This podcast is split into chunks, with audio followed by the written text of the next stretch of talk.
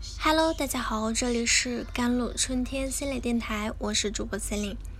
今天跟大家分享的文章叫做《我既不支持凑合过吧的心酸余生，也不赞同离就离》。在后台经常收到读者给我留言，说看过太多别人嬉笑怒骂的爱情婚姻，回过头发现自己的感情家庭却是一地鸡毛。我总是没有安全感，控制欲强，经常偷看他的手机。我们已经没有共同话题可聊，还经常吵架冷战。我很无助。我的婚姻平淡无味，为了孩子，原本想凑合过完一生，直到偶然发现他出轨了个公司女同事。我不想离婚，也无法忍受，痛苦万分。我已经单身一段时间了，最近遇上一位很满意的男士，但他对我似乎若即若离。我不想再重复受伤，又担心错过。那出现这个问题呢，很正常，哪怕是非常恩爱、白头偕老的夫妻，一生中都会经历过许多次离婚的危机。如果感情出现了问题，那该怎么办呢？现在很多女性给的一个答案就是离呗。这样说的确很解气，但是感情不一样。我希望能现实、理智，就事论事的对待。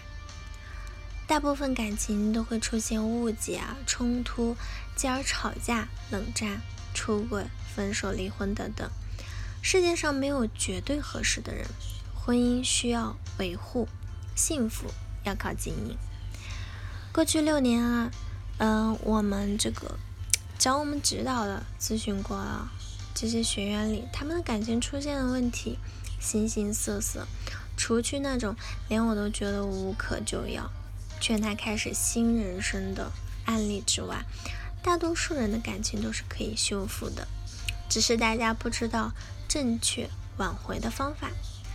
也许在局外人看来，很多感情不值得挽回，但如果功利一点看，人生本就是一个博弈的过程，你愿意做出的选择，肯定会尽可能符合你的利益。结婚五年，我遭遇了老公的背叛。我和老公结婚五年，他内向沉默，但对我百依百顺啊，温柔体贴。我们是亲戚朋友眼里的模范夫妻。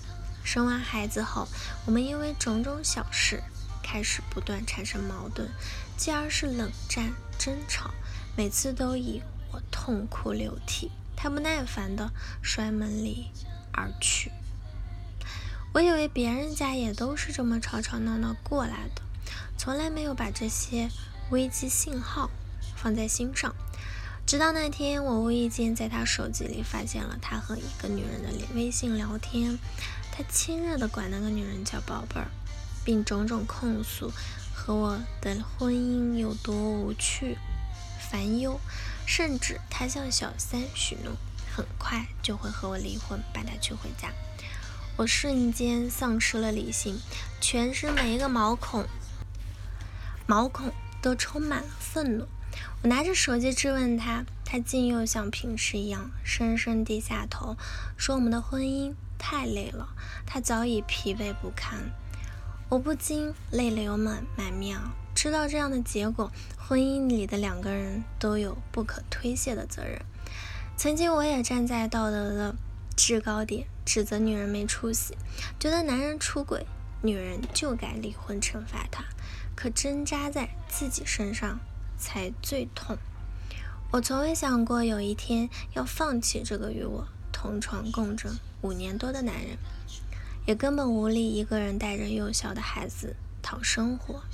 他不再回家，我疯了一样的给他打电话、发信息，换来的只有被拉黑的结局。我去他公司门口撒泼堵人，却发现他看我的眼神像看一个疯子。再没有曾经的恩爱。很快，我被检查出患上了抑郁症。在一次自杀失败之后，家人带我去看了心理医生。我真的很感谢我的心理医生，他不但帮我治疗抑郁症，还会在情感方面帮我疏导。在他的指点下，我花了六个月，成功了挽回了老公。直到如今，我们已经有了第二个宝宝。而我只是按照心理老师的事先准备的情景假设，就能不断推进和老公的关系，分离第三者，引导老公主动开口和我提复合。为什么要挽回呢？有呢？有人可能会好奇，当初老公对我那么决绝，为什么我还要执意挽回他呢？一来，我相信相遇就是缘分，缘分怎能如此不惜？二来，我知道，但凡是分手，必然双方都存在问题，这也是上天历练我们的过程。三来，我害怕自己不挽回会后悔一辈子。其实我也感叹过，挽回的方法虽然厉害，但是耗时较长。虽然六个多月，也就是只有像我这样痴情的人才会坚持六个多月吧。我一开始只是凭着兴趣和。